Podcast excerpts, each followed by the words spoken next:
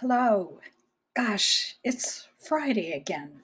Not sure how that happened quite so quickly, given what our days are like these days. Um, being at home and working, et cetera, et cetera. Anyhow, I would like to talk about the findings of the ACE study, Adverse Childhood Experiences, that we talked about last time. Well, two-thirds the more than seventeen thousand participants reported at least one ACE, and more than one in five reported three or more.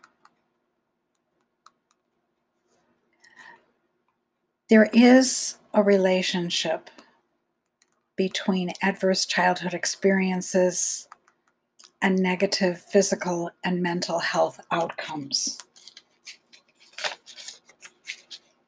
If we could prevent adverse childhood experiences, we could possibly reduce a large number of health conditions,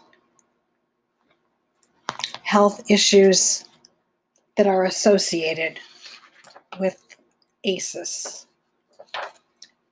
Risk factors: alcoholism and alcohol abuse, smoking, illicit drug use and I V drug use, obesity, suicide attempts, depression, anxiety, hallucinations,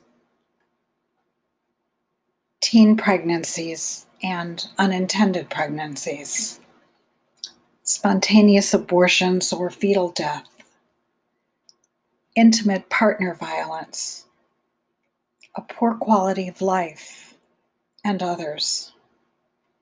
And the diseases that are associated with high ACEs scores or ACEs scores in general: C O P D, heart disease, liver disease, sexually transmitted diseases, blood cancer, and perhaps even shortened mortality.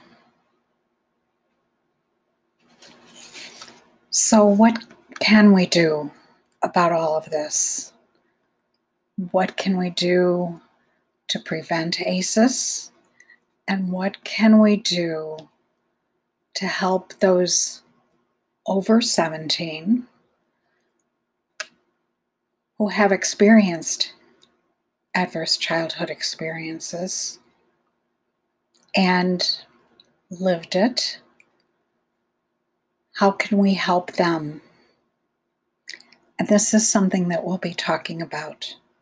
And I do promise to try to get here earlier than next Friday, because we're talking about resilience and how do we enable resilience, and also how do we prevent adverse childhood experiences. See you next time. Hope your weekend is a good one, and please stay safe and be well.